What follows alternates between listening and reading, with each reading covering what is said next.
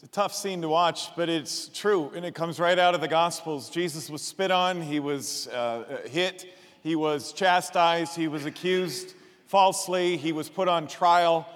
Ultimately, he was whipped and beaten and executed, crucified on a cross for the sins of the world. This is the central story of the Christian faith. And no matter how hard it is to watch, or maybe even to consider and to ponder and to think about, it's absolutely essential. It's absolutely essential for our Christian faith, for our understanding of God. It's absolutely essential for there to be amazing grace, there has to be this story. For there to be God's love for the whole world, there has to be this story. For there to be salvation in the kingdom of heaven, there has to be this story. For there to be new life for us right now, there has to be this story. And the season of Lent is a time for us to do that. So during the season of Lent, as a church at all of our different campuses, we're going to be focusing in on this series of sermons. Lent is a 40 day journey, six and a half weeks. You pull out the Sundays, it's 40 days between Ash Wednesday and Easter Sunday. It's a 40 day journey where we're going to look each weekend at the I am statements of Jesus Christ. You saw an example of it there in that movie scene where Jesus is put on trial and he's asked, Are you who people say that you are? Are you the Messiah, the Son of the living God? And Jesus says, I am, which reads pretty powerfully and plays pretty powerfully in English, but we have uh, no sense of it if we just leave it at, at, at, the English. If we don't go back into the history of Scripture and, and the original languages, both the Aramaic that Jesus spoke and the Greek that records it in the Gospels of the New Testament. I am. I am shows up all over John's Gospels, and those are going to be the hangers upon which, the hooks upon which we hang our hats for the next uh, several weekends of this season of Lent, each weekend looking at a different I am statement. They, they identify Jesus, and along the way, they renew our faith as we get to know him better. Our theme this year is to know and to be known. We want to get to know God better. We want to get to know one another better as a church family, and we want to be known by this God and by one another. And so during Lent, we want to get to know Jesus Christ better, the identity of this God who became flesh and dwelt among us. Here in John 15 is one example of these I am statements. I highlighted it and read for you here. On the top line is the Greek, the first and the third line. The second and the fourth lines here are a direct, literal English translation of each Greek word. One of the things you'll notice here is why our English translations aren't word for word Greek to English, because as any of you know who speak different languages, words don't always translate. It's more accurate to go phrase by phrase. So in the Greek, it says this. In the English, it says in John 15 11, this is Jesus speaking. These things I've spoken to you, literally, that the joy the my in you I am and the joy of you might be full. Perfectly clear, right? kind of choppy to say the least. But as we learn a little bit more about biblical Greek, we quickly start to understand that the way this flows in English, accurately, phrase by phrase, is Jesus saying, These things I've spoken to you so that my joy will be in you and that your joy will be full or complete. But then there's this highlighted in red single letter Greek biblical word, and it's pronounced A. Everyone say A.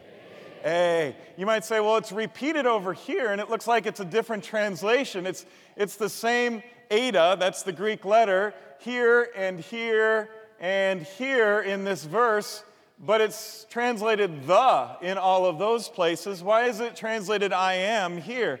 It's because it's a totally different word. Doesn't look like it in the Greek, but if you look really close, I mean, this is fine tuned Greek. Up here is the little apostrophe above the eta, the one letter Greek word.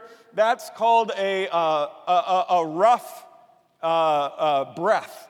And so the rough breath on the eta in biblical Greek is pronounced hey. Everyone say hey.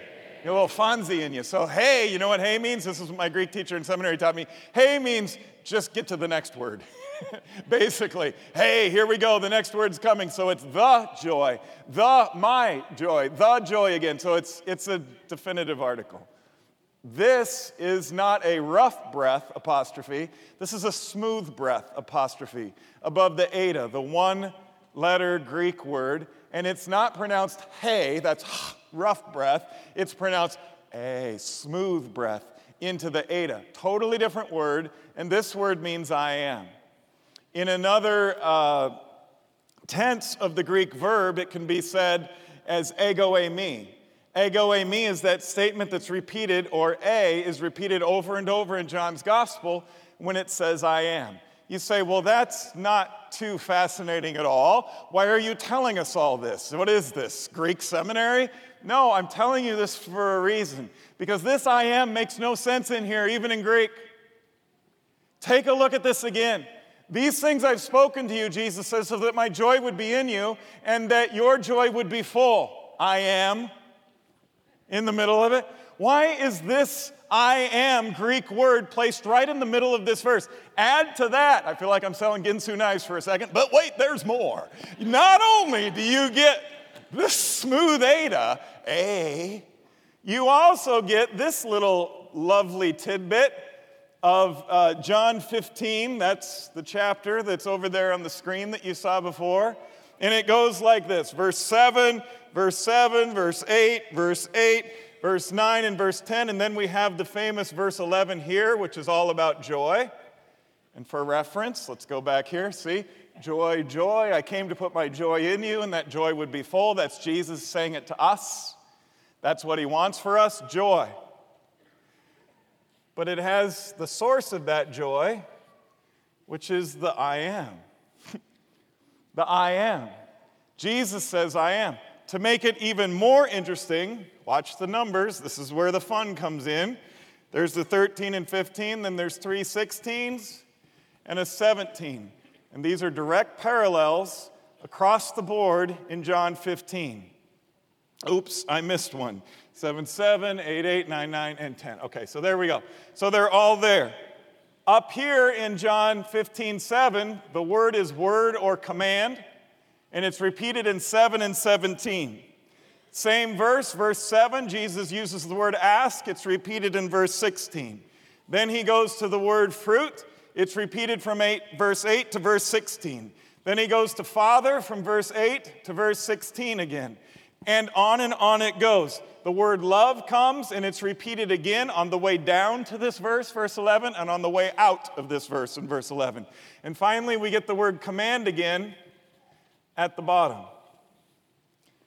Dr. Raymond Brown, who wrote the definitive commentary on the Gospel of John, a two volume set that's about this thick, says at a certain point you look at things like this and you say, This is the imagination of the interpreter. But he says, then at a certain point, you pass through that and you realize, just objectively, the chances that these words would show up in perfect sequence on the way down to the joy in the original Greek, on, on the way out of the joy in the original Greek, and at the core of that key verse on joy is this phrase, A, which is Jesus saying, I am. You have to, at a certain point, Dr. Brown persuasively argues, say that this isn't coincidental. This is literature on a level that goes beyond Shakespeare. This is the kind of stuff that John's gospel is full of. In our chapter, our Bible reading for today, John chapter 6, you can take verses 35 to 50, go home and do this, it's kind of fun, and then take verses 51 to 58 and notice all the uncanny parallels between them and the repetition of the verses, the emphasis that God is making through the pen of John's gospel to draw our attention to something. Same thing in John chapter 4, which those of you who know your Bibles really well know that it contains the story of the Samaritan woman at the well. And in John chapter 6, again, our reading for today, there are these parallels. In John chapter 4, Jesus shows up at the well, and the Samaritan woman there says, uh, How is it that you, a Jew, ask of me, a Samaritan woman, for a drink? Don't you know about our traditions? You seem to be off, Jesus. What's wrong with you? We have these religious traditions. And Jesus responds says, If you only knew who it was who was offering, who was asking you for this water, you would ask me to give you a drink because I have the water of life for you. Sir, she says, give me this water so I'll never be thirsty again. John chapter 6, exact same pattern. Jesus is speaking to the crowds, and the crowds say, Who do you think you are? Don't you know we have this religious tradition? And Jesus says, If you knew who it was who was standing before you right now, you'd ask me to give you the bread of life because that's what I am. I am the bread of life, and if I give you this bread of life, you'll never be hungry again. And so the crowd says, Sir, same exact word in the Greek, that the woman at the well said in John chapter 4 Sir, give us this food always, so we'll never be hungry again. And that's when Jesus says, next verse, John 6, verse 35, I am a, ego me, I am the bread of life. I am, he'll say later, the light of the world. I am the way, the truth, and the life. I am the vine and you are the branches. I am the resurrection and the life. We think so much of that one, we engraved it in original Greek over on the wall by the cross to remind us that Jesus is the great I am. But wait, there's more. Jesus wasn't just saying, This is who I am so you can identify and define me. He was saying so much more. Because if we know a little bit about the central story of the Old Testament, the Exodus, we know that when God showed up in the burning bush to Moses, and Moses objected, objected to the call, Moses is like, I'm too old, I'm 80 years old, I'm not eloquent, send somebody else, come on, don't you know? And then he says finally, Well, what's your name? I, well, I don't even know what, you, what kind of God are you? What God are you? And God responds in the burning bush to Moses and says, My name is Yahweh in the Hebrew. In English, translated from Yahweh, guess what? I am. Everyone say, I am. That's God's name. I am. I am, I always was, and I always will be. I am timeless, I am eternal. I have all the power, I have eternity in my hands. I am. There isn't anything that I am not a part of that creation. I am. Tell him I am has sent you. So, when Jesus is put on trial, as you saw in the opening clip, and he's asked, Are you the Messiah, the anointed one of God, the Son of the living God? When he says, Hey, the crowd was wildly offended because Jesus just claimed to be God. Jesus just called himself the same thing God called himself in the burning bush to Moses. Jesus just equated himself with the creator of the universe.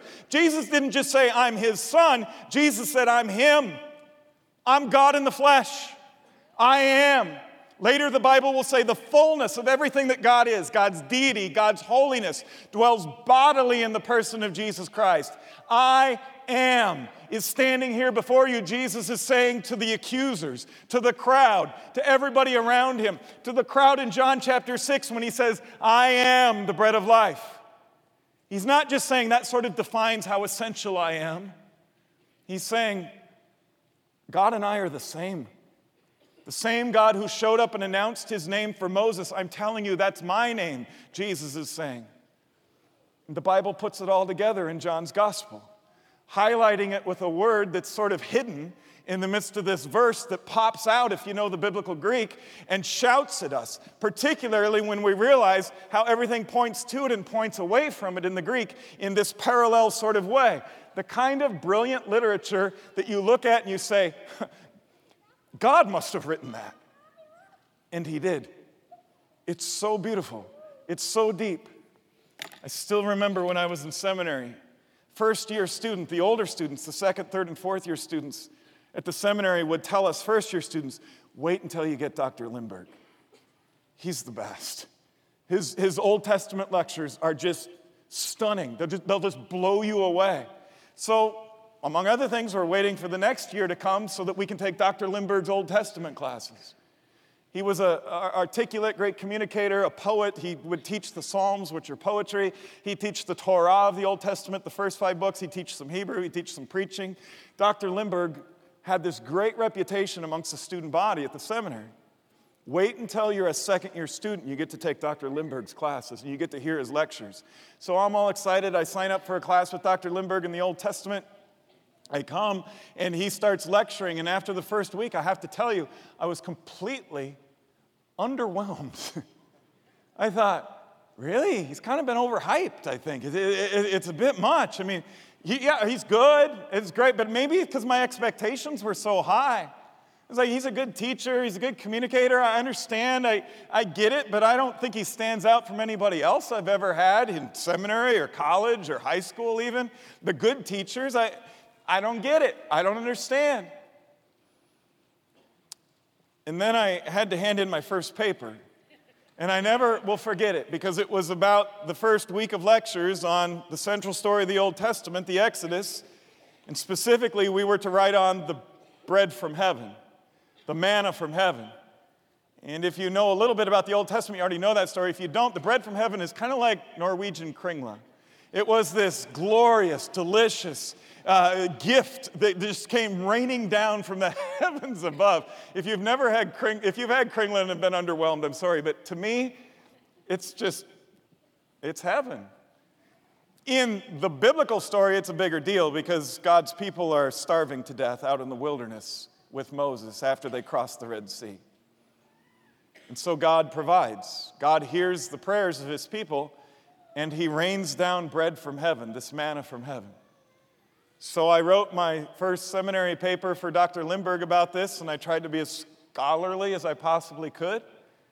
I, I looked at the, the exegesis, the biblical interpretation, things like this, but Old Testament. I looked at the Hebrew, the original languages. I read all the commentaries. I put it all together. I, I put this paper together. I handed it in. A few days later, red pen. I know. And Dr. Limburg wrote this on my paper, and I'll never forget it. Life changing moment for me. He put, I'm just going to spell it all out for you. It was short. Yes, but what do you, capital Y O U, believe. Underline you.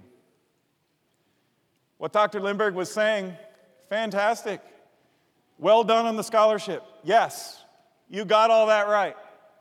But what I really want to know is what do you believe? Not just a synthesis of all the commentators and all the, the scholarship and everything, in the history and the context and everything that's out there. I want to know what you believe. I want to know what you think about the manna from heaven. I want you to I want to know what's in your heart about that. What do you believe? Where did it come from? Who is it? Not just what does everybody else say, what about you? Halfway through his ministry, Jesus stops his disciples and he says, "Who do people say that I am?" They're like, "Oh, well, you know, some say you're like John the Baptist or Elijah or one of the great prophets." And then Jesus says, "But what do you believe?" Yes, but what do you believe? What do you believe about me? What do you, but do you believe that I am the Messiah, the Son of the living God? Do you believe that I'm the way, the truth, and the life? Do you believe I'm the bread from heaven? Do you believe? That's the most important question you will ever be asked. And I got that from Dr. Limburg. And I'm sharing it with you today because this Lent I want you to ponder it. Maybe for the first time or maybe again. To introduce you to the faith and this journey with Jesus Christ or to renew this faith that you have and deepen it. Because all of this is really important. Because the more we know, the more we can grow. No doubt about it. This is why Bible study can be so fun, because it can open up our minds to new understandings of the depth and, and the glorious nature of God's Word, and the significance of it, and, and the beauty, of, the literary beauty of it. Fine, Dr. Limburg was saying. Nice exegesis, nice hermeneutics, nice interpretation, not, not, nice digging into all this, but what do you believe? And the way Jesus approaches the crowd in John chapter 6, he's asking the same question. Fine, you're, you're looking for all these things. You're, you're, you've got a religious resume. You have position. You're Pharisees or you're Sadducees or you're members of the Sanhedrin uh, or the chief priests. Great, good for you. You're, you're a synagogue rabbi. You're, you're on the parking lot attendance committee. Praise God for them. You, you, you, you, you volunteer, you serve, you teach in the Hope Kids Sunday School. Fantastic, great. But what I really want to know is what do you believe? What's in your heart of hearts about this? After the 8 o'clock service this morning, a woman came up to me, kind of sheepish, and she said, Do you know what the, I hope this is right, do you know what the sign language is for the word believe? Oh, please let this be right. She said, This. Yes? Oh, and praise God for her too, and for our sign language folks. That's awesome. Can, can you do that again? Belief goes here to here, from the head to the hands and through the heart.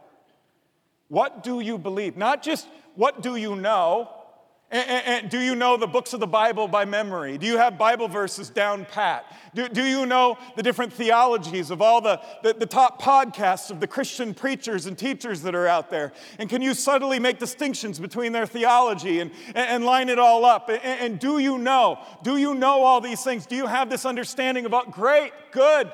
It'll help. It's not either or. This can help your belief. Absolutely. The more you know about this, the stronger this can become. But this is the big question. This is the thing. This is the essential. The bread of life wants to know what do you believe about this? Watch the way the interaction goes in John chapter 6. Follow along if you have your Bibles. The crowd comes to Jesus and they look at him and they say, Hey, Jesus, show us a sign that you're really who people say you are, that you're the Messiah we've been waiting for, the anointed one of God. Jesus has to be a little offended by the question because at the beginning of this chapter, he fed 5,000 people with five loaves of bread and two fish. And right after he fed the thousands, he also walked on water. And then he gets off of the boat after walking on the water, after feeding 5,000 with five loaves of bread and two fish. And people come up to him and say, Could you prove yourself to us?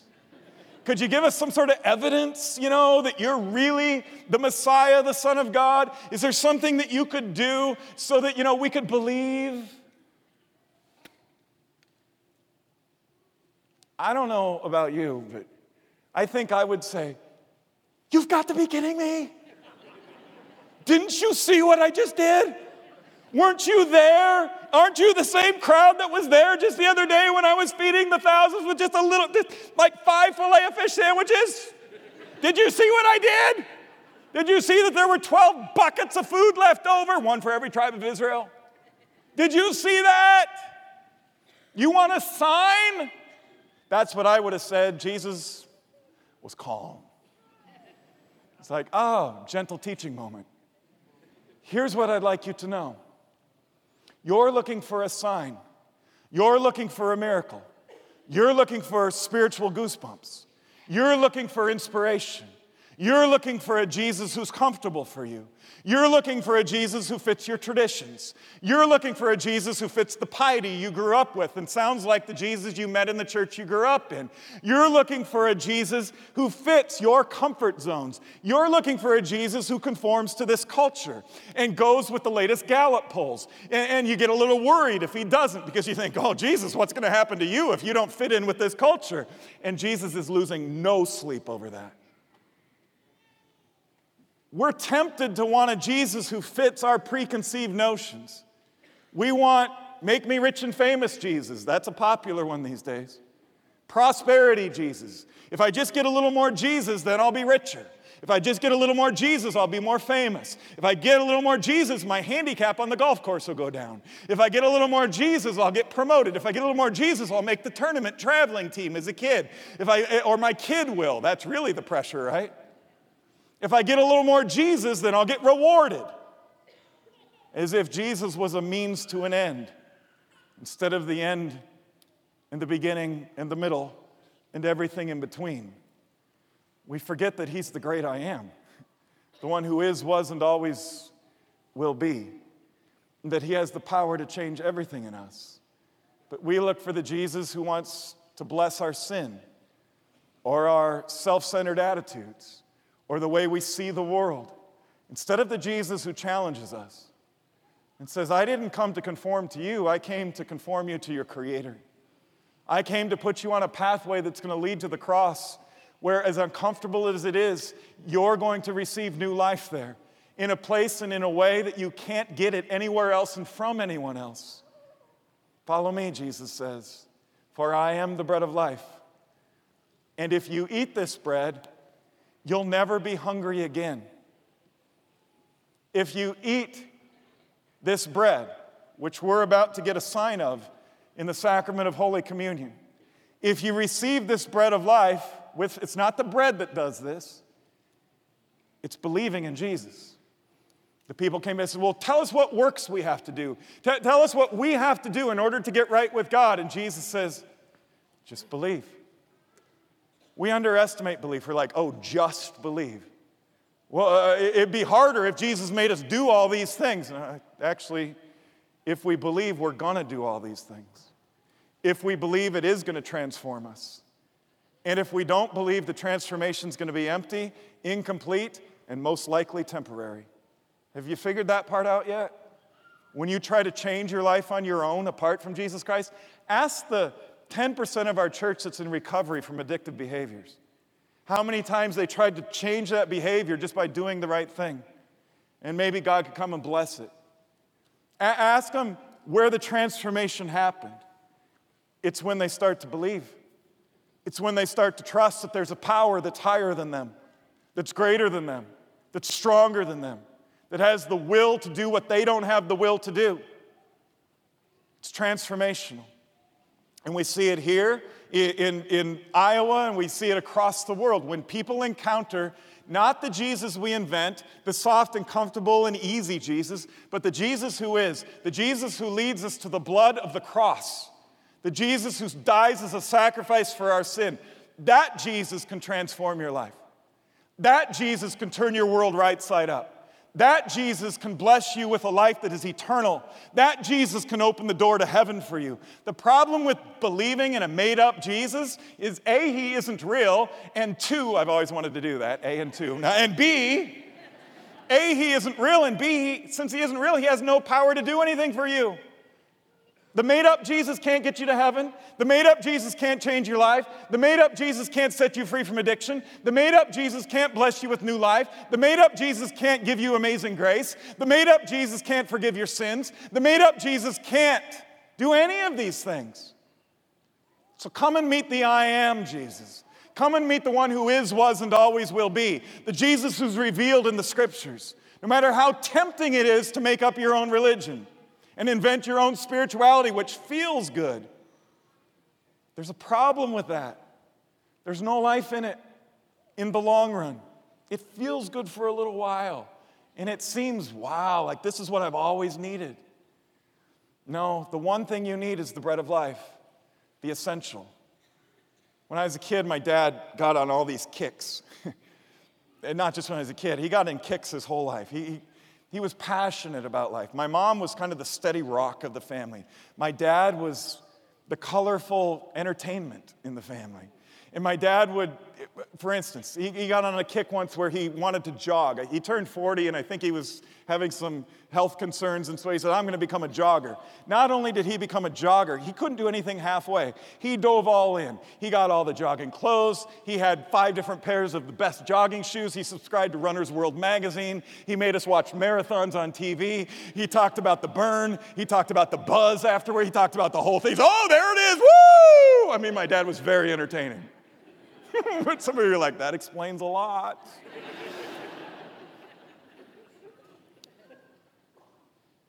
And then three months later, he quit that kick and got fat. So then he got into a new phase, which was his motorhome phase. His motorhome phase, uh, don't be too impressed, it wasn't $100,000 motorhome, you know, the nice rigs. It was Clark Griswold's cousin Eddie's motorhome. I mean, it was the, the thing that barely rolls and gets to the front door of the house motorhome. I mean, this thing, I, it, it would break down every camping trip he and my mom would take it would break down every single time. And he'd call me like, oh, I think, uh, you know, we're stuck. and then he sold the motorhome. And then he got on a bread making kick. He was the French chef of the householder household. He had the bib that says, I make the dough. Get it? I mean, you know, I make the money and he had the hat and he had, he had the, the recipe books and, and he studied, say, well, we're not going to buy our bread from a store in a, wrapped in a plastic bag anymore. We're going to make our bread from what God has created. And he made it this big spiritual thing. And we're going to get all the ingredients and we're going to put them all together, which is great and it's fine if you know what you're doing. My dad looked the part of the great classic bread maker, but he had no idea how to actually make the bread. He would make the bread and then he'd make us eat it. And I thought we'd have to call poison control a couple of times afterward. I mean, it would be gooey or it would be so dry and crusty. It was just this, it was awful. Christians sometimes, uh, and he got off the bread maker thing, put it on the shelf, and then went on to something else. Sometimes, Christian, I think that was his video camera phase. Back when the video camera was one piece and then you put one over your shoulder and then carried the VCR with you. Yeah, he did that at all of my school events. It wasn't embarrassing at all. But we had, we have this picture as Christians. We think, well, I have to play the part. I have to get the, t- the, the, t-shirt. Jesus, you know, my boss was a Jewish carpenter, and the bumper sticker to match. And, and we, we play the part, and, and we look the part. And, and we try to, to, try to, I don't know, fool ourselves into thinking we've arrived. Do you ever get tempted to do that? Here's the refreshing good news Jesus, the one we worship, our salvation, our hope the real Jesus, the I am Jesus, comes and he says, Just believe in me. That's what I really need. Because if you believe in me, all those other things are going to change anyway. You're going to be transformed. You're going to see your friends in a different way and your enemies in a different way. You're going to see God's grace for you as something that you're supposed to share with other people. Not because you feel like you have to do it, but because you get to do it. You're going to want to serve. You're going to want to join a life group. You're going to say, sign me up for the group launch that's coming up next week here at Hope so I can get into a small group so I can know and be known. I get it. It's not, I should do this, I ought to do this, I got to do this. It's because I believe, of course I'm going to do it. It becomes who I am. The transformation doesn't happen without the faith. So, yes, you know all these Christian things, but what do you really believe? What's in your heart of hearts? That's the question we'll be looking at this Lent. Jesus says, Anyone who believes has eternal life. And yes, I am the bread of life. I am the bread of life. I am. So we don't say, Hey, everybody, give an offering for the building of new churches in Ghana because, gee, that's just a really nice thing to do. We say, because of who we are and because we're connected to the one who is the I am, who is the source of our joy and our new life and our salvation, and the one who opens the gate to eternal life in heaven for us, because we don't want to just be selfishly the kind of people that keep that for ourselves, because we've been inspired by this grace, we want other people we haven't even met, most of us, to experience this same grace. And so we'll keep building churches in Ghana and we'll keep building more. And the most amazing thing is is one of these churches, I mean it's a pretty simple structure obviously, the cost of this church, the construction of an entire church from beginning to end in Ghana, West Africa is $4,000. Some of you could build a church before you go home today by dropping an offering into one of those buckets. You could build a whole church. And you say, well, what difference is it going to make? Look at all the people in this church. You put the 445 churches, or however many it's been, that Hope has built in Ghana over the last several years, and there are over 40,000 people who showed up to worship Jesus Christ today in Ghana, West Africa, in those churches that we built. Those are churches that were built in villages that never have seen a church. These are parts of planet Earth that have never seen Christianity have never been exposed to the one who is the great I am. You are making a massive impact, and you will have eternity. We will have eternity to celebrate this salvation in the kingdom of heaven. Because once we get there, we'll look around and we'll say, Oh, my goodness, there's so many more people here from Africa than there are from Iowa because of Lutheran Church of Hope, because of what God has done through us for the world around us. Look at all these people who are here forever forever. Look at all these people who are here for eternity because they got to know the one who is the great I am, like we did here in Iowa. Last week at Hope, we had 12,000 people show up for worship in Iowa. Biggest number we've ever had in the history of Hope in our, our five campuses here. You can praise God for that too. God is on the move. I get so excited, I throw Bibles around. And that's not counting the kids in Sunday school or the, or, or the growing number of people who are watching online. Hello, everybody online. God is on the move. And it isn't because, you know, our style It's because of the substance of Jesus Christ. I mean, yes, all of that stuff can be good. All of the religious things we do can be good because the more we know, the more we can grow. But what do you believe?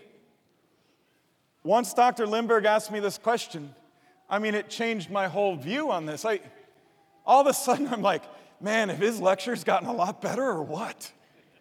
You're like, no, it's the same. It's just you. You're into it now. You're all in. You're not just doing it as a religious exercise anymore to be a seminary student and to learn a bunch of stuff. You're doing it as a believer. It's not that I didn't believe before, but now I'm all in.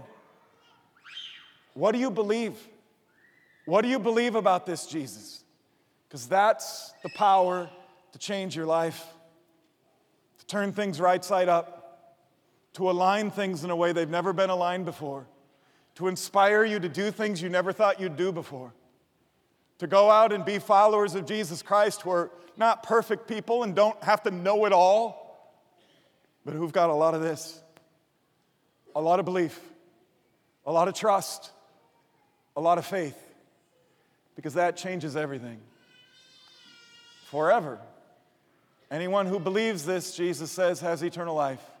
Yes, I am a the bread of life.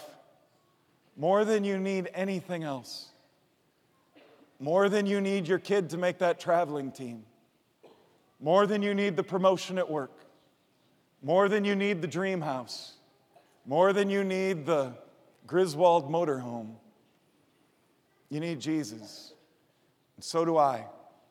And when we get that right, well, then we find our step. And when we find our step, everything changes for the better and forever.